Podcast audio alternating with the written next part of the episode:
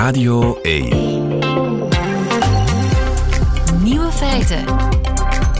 Met Lieven van den Houten. Dag en welkom bij de podcast van Nieuwe Feiten, geïnspireerd op de uitzending van 10 november 2022. In het nieuws vandaag dat het nog op te richten nieuwe museum in de Schotse stad Perth alvast een naam gekregen heeft, na een volksraadpleging. Het museum, dat over twee jaar de deuren zal openen, liet de inwoners van de stad suggesties voor een naam insturen. En de verwachtingen waren hoog gespannen, want zo koos het publiek vijf jaar geleden voor een peperduur poolschip de originele naam Boaty McBoatface. Voor het museum van Perth kwamen in totaal 450 suggesties binnen, zoals de Sparkling Museum en het Victoria Drummond Museum. Uiteindelijk mochten de Perthianen zich uitspreken in een referendum. En het volk heeft gesproken. De naam voor het nieuwe museum van Perth wordt Museum van Perth.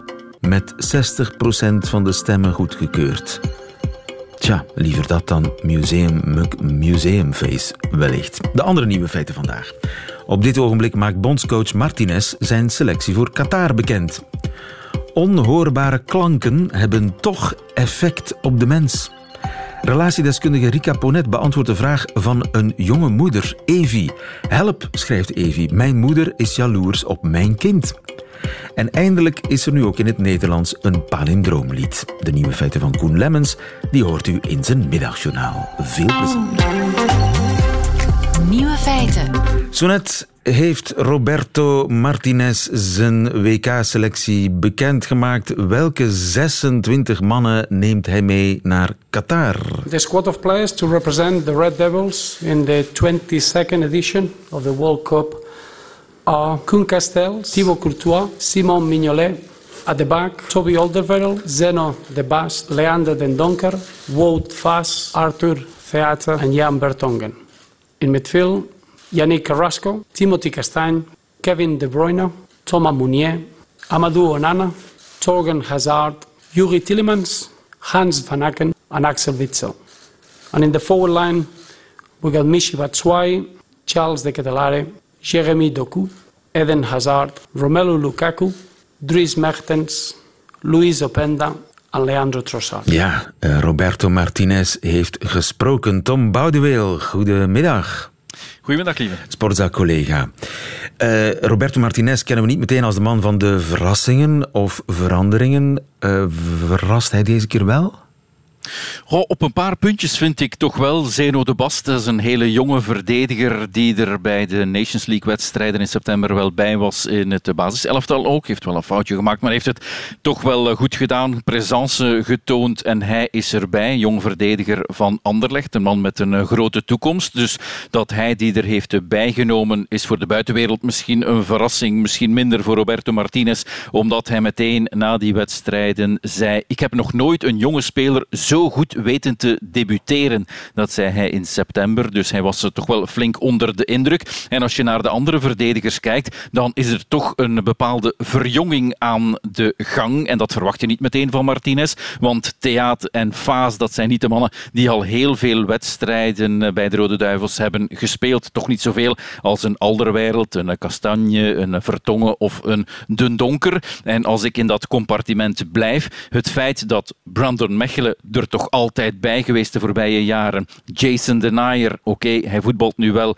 in uh, de woestijn. Misschien kon hij daar acclimatiseren, maar Jason Denier is er ook niet bij. En Dedrick Boyata, die bij Club Brugge ook niet de fijnste maanden achter de rug heeft, die zijn er alle drie niet bij. Dus dat is toch misschien een kleine breuk met het verleden wat betreft het verdedigende compartiment. Voor het overige zijn het allemaal de verwachte namen met de ketelaar in het aanvallende compartiment, met Openda ook. En dat heeft dan misschien ook wel te maken met het feit dat Romelu Lukaku voorlopig nog altijd geblesseerd is. Die is wel mee opgeroepen. Maar het wordt toch een race tegen de tijd om hem klaar te krijgen voor de groepswedstrijden. Daarnet de eerste vraag ging over Lukaku. Ja. Was, Hamstringblessure, hè? Voilà, inderdaad. Dus hij is hervallen en een hamstringblessure, ik weet wat het is, dat is uh, niet zo leuk. Zeker niet als je zo gespierd bent als uh, en dan verwacht je dat ik ga zeggen, dat je gaat zeggen dat ik ben, maar nee, zoals Lukaku. Um, dat, is, dat is toch wel een vraagteken, maar hij heeft...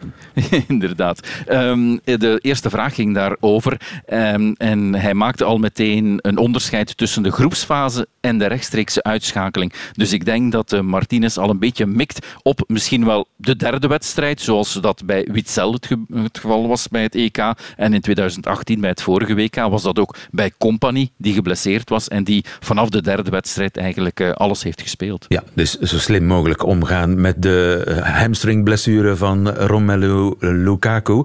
Op ja. uh, 23 november, dat is al over een kleine twee weken, spelen de Rode Duivels hun eerste match tegen Canada op het WK. Wanneer vertrekken ze eigenlijk?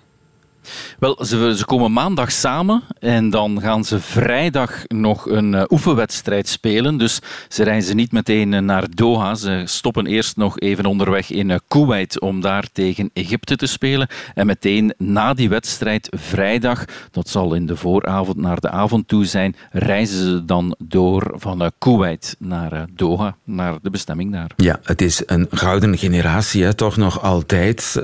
is het de laatste kans voor de gouden generatie. Laatste kans om ja, de titel binnen te halen. Maken we kans? Dat zijn heel veel vragen. Het is eigenlijk dezelfde vraag. ja, um, maken we kans? Dat denk ik niet. Daarvoor Oei. hebben we het uh, moment supreme hebben we toch uh, gemist. Ik denk een uh, viertal jaar geleden. want ondertussen, ja, het verdedigende compartiment bijvoorbeeld met Alderwereld en Vertongen wordt wat ouder. Dus er komen nu wel wat jonge gasten bij. Maar ook de spelbepalende personen worden wat ouder. En vooral, ja, als Lukaku bijvoorbeeld niet kan meedoen, wat gaat Eden Hazard presteren? Want die heeft toch heel weinig gespeeld de voorbije jaren. En dat zijn net onze key players uh, voor Kevin De Bruyne en Thibaut Courtois, de andere steunpilaren. Ja, die zitten op het toppunt van hun kunnen. Maar met hun tweetjes, met hun drietjes, zullen ze het ook niet kunnen, natuurlijk. Dus stap voor stap eerst die groepsfase overleven. En dan zullen we wel zien, want het is echt wel een hele moeilijke loting. Ja, de verwachtingen zijn laag gespannen bij Tom Boudeweel. Maar misschien is dat niet ongezond. Zo win je meestal. Hè? Want als je als uh, favoriet naar... Uh, we gaan in elk geval niet naar, als, als favoriet naar Qatar. Nee. Dat kun je wel zeggen. Dat, uh, dat is anders dan de voorbije toernooien, inderdaad. Tom Boudeweel, dankjewel. Goedemiddag. Vraag het aan Rika.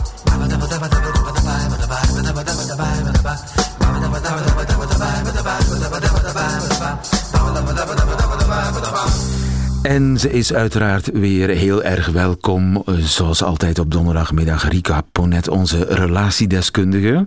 Goedemiddag, lieve. En een problemenmagneet, mag ik toch wel zeggen. Een dilemma-magneet, want ze komen hier toegestroomd. Mensen met relationele en familiale problemen die hun dilemma en hun knoop willen voorleggen aan Rika. Ben je er klaar voor, Rika? Want ik heb ja, een helemaal. brief gekregen van Evi. Evi is 32 en schrijft: Ik ben sinds kort mama geworden van een schattig dochtertje. In tegenstelling tot wat ik vaak hoor, geniet ik samen met mijn man met volle teugen van ons ouderschap. We doen heel veel samen, verstaan elkaar perfect en vinden dit een echte verrijking van ons leven. Maar wat sinds de komst van ons vriendje helemaal niet meer loopt, is het contact met mijn moeder. We hadden altijd een hele close band, belden dagelijks en dat is nu natuurlijk veranderd. Mijn partner vond vroeger dat mijn moeder te veel beslag op mij legde en ik daarin te veel meeging, maar zolang we zelf geen kinderen hadden, stoorde mij dat niet. Tegenwoordig zijn er vaak dagen na elkaar dat ik mijn moeder niet hoor of zie, en dat neemt ze me erg kwalijk. Als we elkaar dan zien, lijkt het wel alsof het alleen daarover kan gaan. Ik voel me dan altijd opgelaten, wat boos ook, en heb ook het gevoel dat ze eigenlijk niet geïnteresseerd is in haar kleindochter maar zelf het middelpunt van alle aandacht wil zijn. Ze lijkt me jaloers, wat mij heel erg kwetst. Ik weet absoluut niet hoe ik hiermee om moet. Vriendelijke groeten, Evie. Amai. Amai. Ja.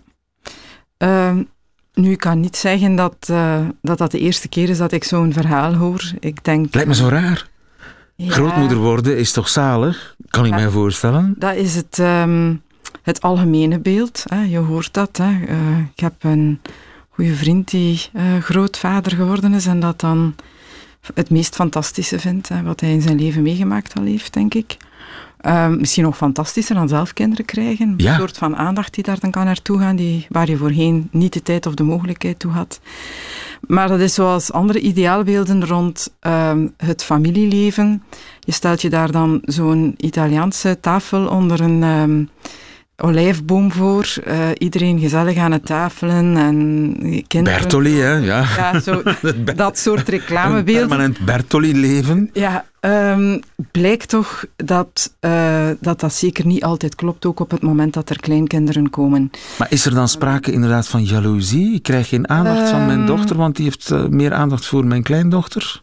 Ik denk dat dat daar echt, Echt kan waar? spelen. Ja, en natuurlijk is dat niet het soort jaloezie. Ik, ehm, ik wil die kleinkinderen niet, maar wel de tijd die voorheen naar mij ging. En eh, wat ik wel belangrijk vind, mijn kinderen moeten eigenlijk er een stuk zijn voor mij, voor de invulling van mijn leven. Dat is wat daaronder zit.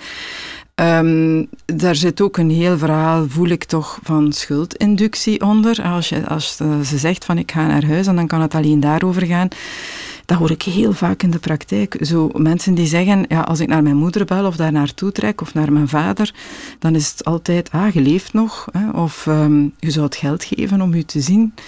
Ehm, en dan het allerslechtste, of de allerslechtste manier om daarop te reageren of daarmee om te gaan, dat is dan zeggen, ja, maar ja, de telefoon werkt in twee richtingen, of het is van bij jou even ver.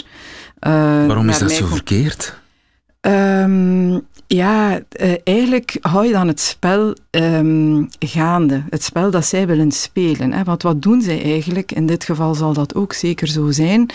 Ehm, zij voelt zich dus eh, kwetsbaar in haar alleen zijn. Ze heeft nood aan de nabijheid, hè, want dat is de boodschap die daaronder Oma. zit. Oma heeft nood aan de nabijheid van haar dochter. Hè. Dus ze heeft die altijd gehad. Er is een heel close band geweest. Daar is een verlieservaring. Hè. Ik denk dat we daar eerlijk moeten in zijn. Ja, ze zegt het ook. Voorheen belden wij dagelijks. Nu horen wij elkaar veel minder. Bovendien, hè, ze is helemaal gelukkig in dat verhaal met de partner en het kindje. Dus eh, alles gaat daar naartoe. Oma voelt zich buitengesloten uit dat verhaal. Dus daar zit een verlieservaring op. Ehm, dat eh, maakt dat ze zich heel kwetsbaar voelt, oma. Maar dat niet als een behoefte naar buiten kan brengen. Dat hoor ik ook wel vaker. Hè, in plaats van dan aan te geven, ik mis je wel. Hè, want voorheen hadden wij zo'n fijn contact. En nu, ik hoor je weinig en ik vind dat moeilijk. Hè, of ik eh, voel me vaak alleen. En ja, ik begrijp dat wel, maar ik mis je. Hè, in plaats van dat dan op die manier te formuleren, wat de andere eerder naar jou toe haalt, ga je dat als een schuld ehm, formuleren. Dan leg je eigenlijk jouw kwetsbaarheid buiten jouzelf. Je geeft de andere de schuld van het feit dat de relatie nu loopt zoals ze loopt. Ja. Jij hebt een Eh, probleem. Ik heb geen probleem. Ik heb geen jij probleem. hebt een probleem. Ja. En jij moet dat oplossen. Jij bent degene die een verantwoordelijkheid hebt naar mij toe. Jij moet mij gelukkig maken. Dat is, dat is, eh, En heel vaak zijn dochters of zonen van ouders die zo zijn, daar al heel lang in geprogrammeerd. Ja. Hè? In, Dus ehm, dit is al veel langer aan de gang. Absoluut, ja.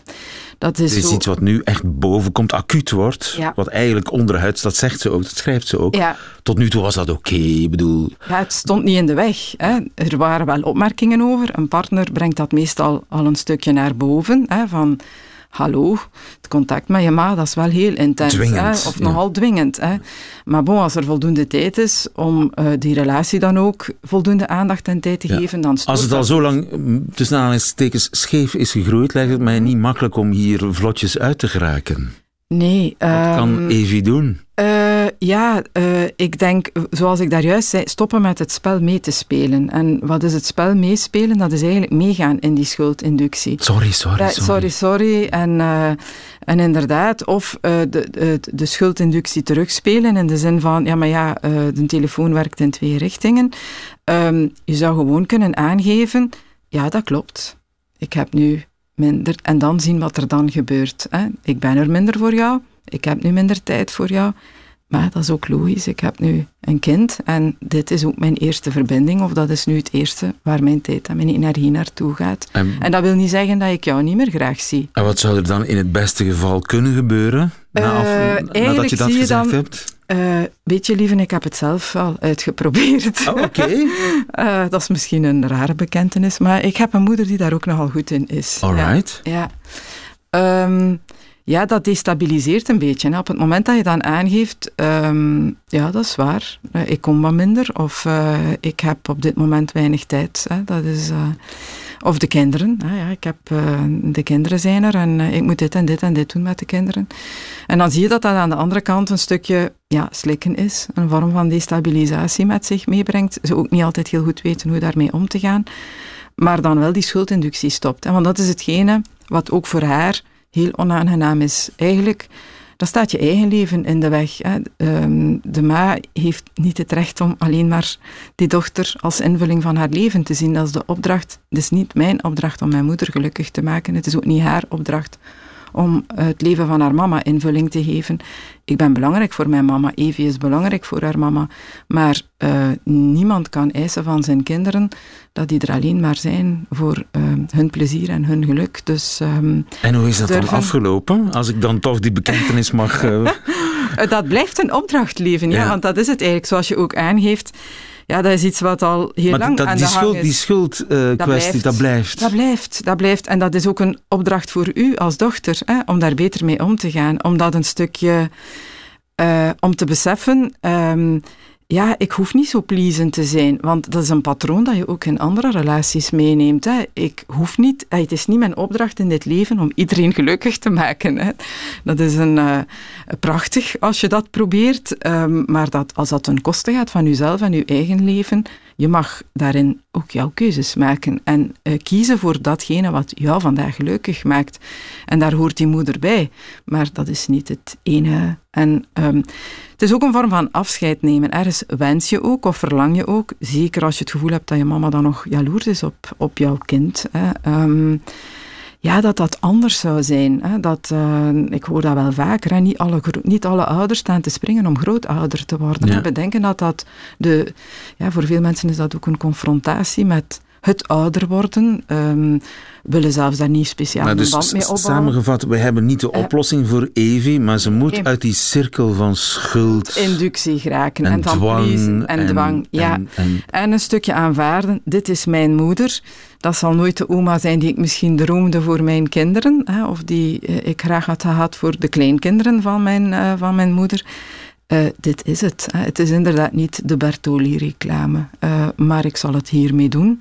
En ik probeer alleen voor mezelf het voldoende te begrenzen. En te genieten van het geluk dat er wel is, laat dat duidelijk zijn. Ja, maar ja. ze is lang niet de enige met een gelijkaardige nee. situatie. nee, Evie, dankjewel voor je vraag en ik hoop dat wij jou op weg hebben geholpen naar de oplossing. Als er nog mensen zijn met knopen voor Rika, ze zijn welkom op nieuwefeiten.radio1.be. Nieuwe feiten. Geluid dat u niet kunt horen, maar waarop u toch reageert. Dat geluid bestaat, blijkt uit een experiment op een concert in Canada. Professor Joris, goedemiddag. Goedemiddag. Filip Joris, professor auditieve neurofysiologie aan de Universiteit van Leuven. Concertgangers daar in Canada kregen een bewegingssensor die noteert of ze dansen op de muziek en vervolgens werd het geluid gemanipuleerd. Wat werd er aan dat geluid toegevoegd? Dus er werden in uh, stukjes van uh, enkele minuten werd heel laag frequent geluid toegevoegd. Dus geluid, het was iets ongeveer tussen 10 en 30 hertz. Uh, dat af en toe werd toegevoegd en er werd dus nagegaan of het toevoegen van die heel lage frequenties invloed had op hun uh, bewegingen. Dat zijn dus zeer lage tonen die je eigenlijk niet kunt horen. Ja, wel in principe, goh, de lage grens van ons gehoor wordt gewoonlijk gezegd is ongeveer 20 hertz. Dus als we toevoegen van 10 tot 30 hertz, dan zal het in principe hoorbaar zijn. Maar in dit geval, sowieso liggen dan die, de drempels heel hoog. Dus je moet al echt naar hoge intensiteiten gaan om dergelijke laagfrequente geluiden te horen. En in dit geval werd nadien ook nog eens extra getest bij diezelfde mensen en bleek dat ze eigenlijk uh, die componenten niet konden detecteren. Dus ja. inderdaad, het, was, het toegevoegde geluid daar was eigenlijk onhoorbaar. En toch bleken ze meer te dansen door die zeer lage tonen. Ja, dus de, het idee is, en dat is al een oud idee, dus als je gaat naar heel lage frequenties, uh, dan ja, verandert eigenlijk de aard van, van die trillingen en gaat je dan meer waarnemen als, als een soort ja, uh, trilling inderdaad. En uh, het is ook zo dat um, uh, van het onderzoek op proefdieren is geweten dat heel lage frequenties, dat die eigenlijk een van uw um, evenwichtsorgaantjes kan activeren. En dus we hebben aan iedere zijde hebben wij vijf evenwichtsorgaantjes en een van die orgaantjes ligt eigenlijk erg dicht bij je, bij je slakkenhuis.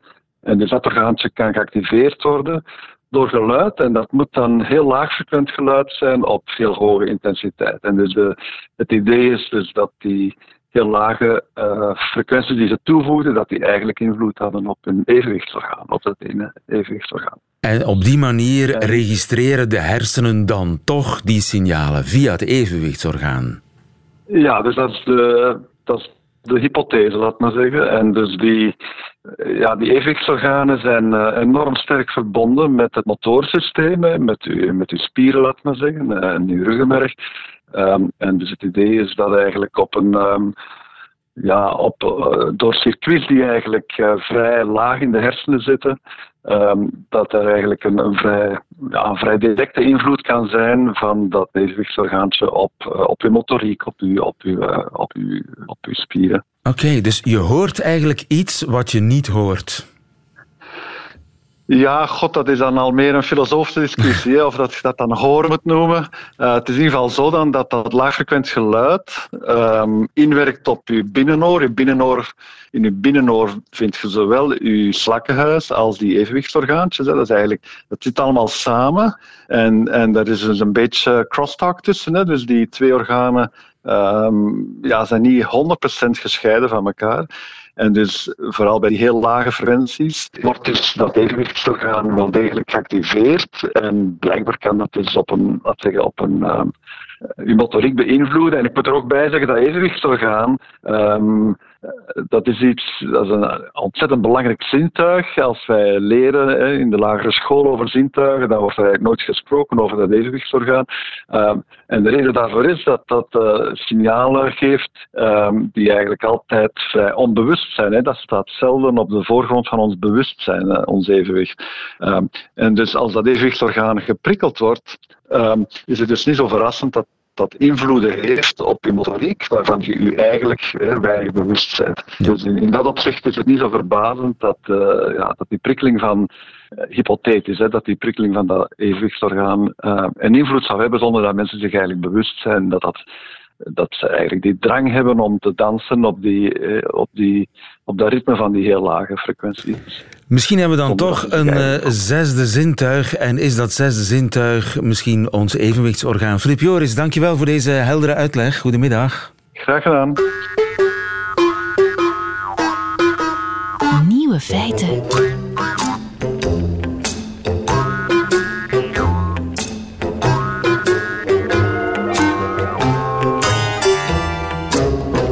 Wat hebben de volgende uitspraken met elkaar gemeen? Mooi dit idioom. Party booby trap. Ai de massamedia. Heeft u hem door? Inderdaad, u kunt ze ook achterstevoren lezen. Ze blijven onveranderd. Radio 1 bijvoorbeeld, dat wordt zoiets als nee, oi daar, als je het omdraait. Maar mooi dit idioom blijft mooi dit idioom. Ook van achter naar voor. Dat zijn palindroomzinnetjes. En ze komen allemaal, alle drie die zinnetjes, komen ze uit het nieuwe nummer van de Rotterdamse band Bird, Bird, Bird. Party booby trap, neem een stap. Pap, lepel, traan, even naar het lepelpad. Sanja van der Zwan, goedemiddag. Goedemiddag. Sanja, uh, Sanja uh, Ainas, jammer hè, Ainas. Sanja, je naam was bijna een palindroom. Een heel palindroomlied, dus een lied volledig bestaande uit palindroomzinnetjes. Ja. Hoe kom je erbij? Het was een opdracht van het tijdschrift Onze Taal. Oké. Die hebben een nummer en dat gaat over taal en muziek. En dat was vanwege het feit dat er in de Nederlandse hitlijsten staan veel Nederlandstalige liederen. En dit tijdschrift over taal besloot daar dus een nummer aan toe te wijden. En ter gelegenheid van dat nummer hadden ze mij en Beurt Beurt Beurt gevraagd om een lied te maken met alleen maar palindromen. Nou, die palindromen die werden opgestuurd uh, door lezers en ook door onze taal zelf. Kreeg ik een lijst van... allemaal zinnetjes? Ja, allemaal zinnetjes van 2,5 A4'tje lang. Maar die zinnetjes hebben niks met elkaar te maken. Nee, klopt. Ja, eerst vond ik het ook heel erg spannend. want ja, je krijgt zo'n lijst met palindromen en denk je, ja, dat is allemaal onsamenhangend iets natuurlijk. En daar moet dan een lied uit voortkomen. Maar uiteindelijk was ik ermee bezig en was het zo ontzettend leuk om te doen dat ik het eigenlijk jammer vond dat het lied al af was. Oké, en heb je, heb je zelf nog palindromen erbij moeten verzinnen of heb je gewoon die zinnetjes in een slimme volgorde gezet? Nou, ik, uh, uit die zinnetjes, er zaten veel dingen in met namen en familieleden en zo. Dus ik heb ze eigenlijk vooral in een volgorde gezet. Um, en uh, ja, het deed mij een beetje denken aan een soort raar familiefeest. Soort van. Daarom heb ik alles met familieleden en personen en zo daar eigenlijk ingezet. En er is één palindroom en dat uh, heeft eigenlijk mijn vriend uh, zelf bedacht. Op een gegeven moment zit er een gitaarsolo in. En in de videoclip zul je zien dat ik allemaal borden vasthoud ook met de tekst daarop. En, in Bob heeft... Dylan-stijl. Ja, precies, in Bob Dylan-stijl. Daar is het op geïnspireerd inderdaad. En uh, ja, één palindroombord staat dan, als er een gitaarsolo komt, staat er op dat bord solo's. En dat kun je ook achter tevoren lezen. Dus die heeft mijn vriend De enige palindroom die jullie zelf bedacht hebben, zit eigenlijk niet in de nummer, alleen in de videoclip. Ja, precies. Oh, en dus Nora bedroog o zo goor de baron. Die vind ik prachtig. Oh, nou, bedankt. Maar, maar zet die maar eens in, uh, in een verhaaltje, in een verhaallijn. Heb je zelf een favoriete palindroom? Uh, ja, ik vind zelf de Lego-kogel en de Lego-vogel heel erg leuk. Uh, omdat die eigenlijk juist wat minder in het verhaal passen en er gewoon heel willekeurig in zitten. En omdat de muziek daar ook net wat anders doet. Dat vind ik eigenlijk wel heel grappig. Dus je hebt er een soort familiefeest van gemaakt dat uit de hand loopt? Ja, zoiets zou je wel kunnen zeggen, ja. En hoe heet het, het nummer? Uh, het nummer heet Taalblaad. Taalblaad. Ja. Het is eigenlijk geïnspireerd ook uh, want we hadden het al over Bob Dylan, uh, geïnspireerd op Weird Al Yankovic, hè, die ja. een, een versie gemaakt heeft van een Bob Dylan classic. Uh, Subterranean Homesick Blues, hoe heet het? Dat is een ja, klopt. Ja, juist, zo inderdaad. Ja. En dat gaat zo. Madam, I'm Adam, too hot to hoot.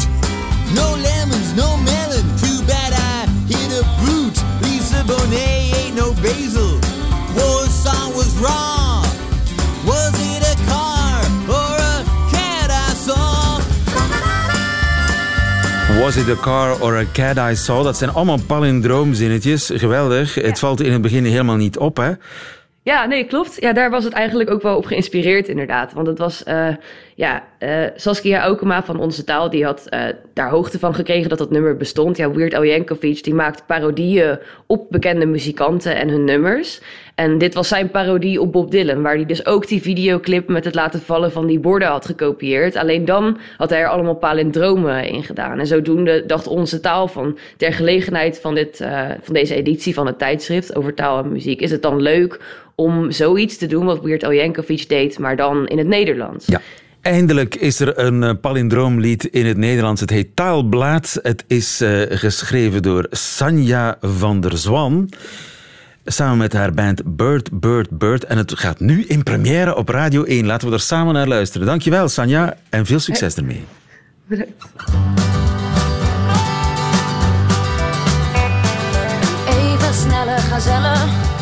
Zag neven, dan snel edele.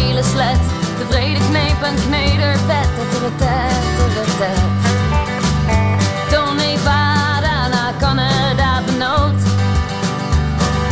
Doei, die idioot. Het goot, het zist, het goot. Darmenbrad, straf heren, nu de danseres. Na de dunne Hogwarts. Ave,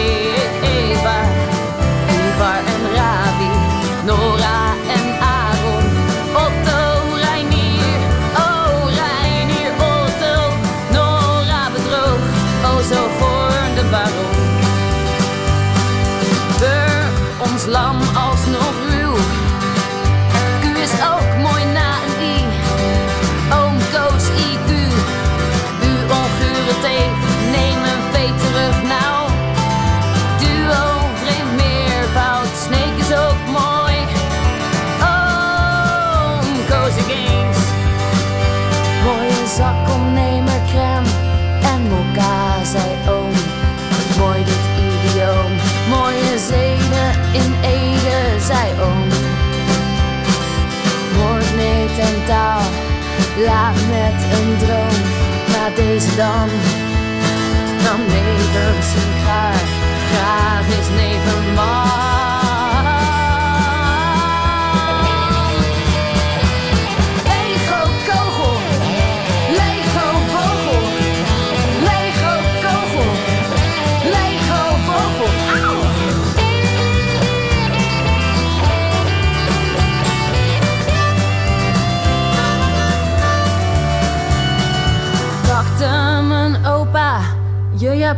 Met kap. Panklare bout kookt u, overal knap. Party booby trap, pats neem een stap. Pap, lepel, traan, even naar het lepelpap. Anna, zus Susanna, ai de massa media.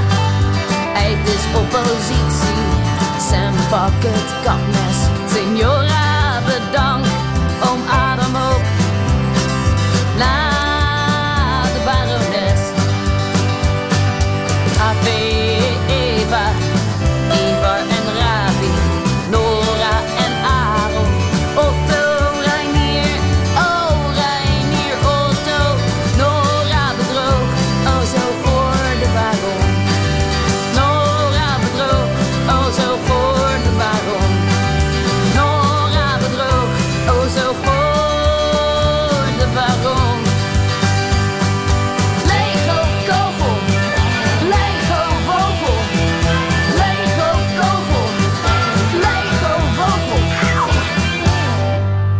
waren ze meteen de nieuwe feiten van 10 november 2022. Alleen nog die van rechtsgeleerde Koen Lemmens. Die krijgt u nu in zijn middagjournaal. Nieuwe feiten.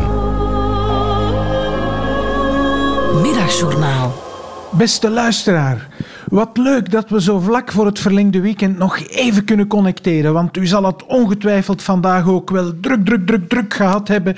En zelf kom ik ook net uit een vlootschouwmeeting met de klankbordgroep en haak ik meteen weer in bij een volgende helikoptersessie van het projectteam. Maar goed, dankzij deze hybride bijeenkomst kunnen we toch nog even snel een catch-up doen. Kan iemand Jos in de meeting laten? Dag Jos, welkom. We stonden net op het punt de kick-off van het verandertraject te initiëren. Je weet dat we daar de vorige keer een lijntje over uitgegooid hebben en de werkgroep wil dat wij daar nu mee aan de slag gaan en vooral eigenaarschap over laten zien. Maar zie ik daar een handje, Jasmin? Of is dat een oud handje? Ah, nee, nee. Oké, het is een nieuwe vraag. Kom er dan maar in en pitch je voorstel. Wacht, wacht. We horen je niet, Jasmin. Je, je microfoon staat uit. Jasmin, we horen je niet. Ah, hij, staat toch aan. Hmm, vreemd. Ehm, ja, Chris van de IT die werkt niet op donderdag, dus gooi het anders misschien gewoon even snel in de chat. Ah, oké. Ehm, ja, ik neem je bedenking mee, maar ik geloof wel dat er hier toch sprake is van een misverstand. De vraag van Jasmin, collega's, dat wil ik toch even duidelijk maken, want dat is een belangrijke, gaat over de implementatie van de vertaalslag die we maken in de kwaliteitsbewaking. Maar dat is een taak voor de ad hoc commissie Quaso. Wij gaan over het low-key borgen van het transitieproces met het oog precies op een breed gedragen uitrol van de implementatiestrategie. Die twee elementen moeten we goed gescheiden houden, collega's. Wij zijn een stuurgroep, geen werkgroep. Collega's, um, ik zie intussen wel dat de tijd al flink opgeschoten is. En echt uitgekristalliseerd zijn onze ideeën nog niet, dus kunnen we misschien afspreken dat we tegen de volgende vergadering ons ei leggen. Want de transitiecommissie rekent er wel op dat wij spoedig afkloppen. Trekken we nu al onze agenda om een datum te prikken of stuurt Ria een dodeluid? Ria, Ria, stuur jij een dodeluid? Collega's, Ria stuurt een dodeluid. Maar ik benadruk dus wel dat het de bedoeling is dat we dit verhaal samen schrijven en dat we de volgende keer landen. Beste luisteraar, recht uw leuning, klap uw tafeltje in. Ik wens u een behouden vlucht.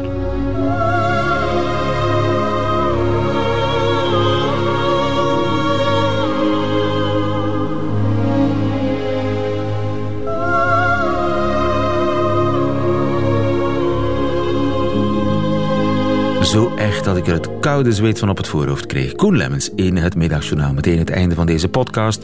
Hoort u liever de volledige uitzending van Nieuwe Feiten? Dat kan natuurlijk live elke werkdag tussen 12 en 1 of on demand via de Radio 1 app of website. Tot een volgende keer.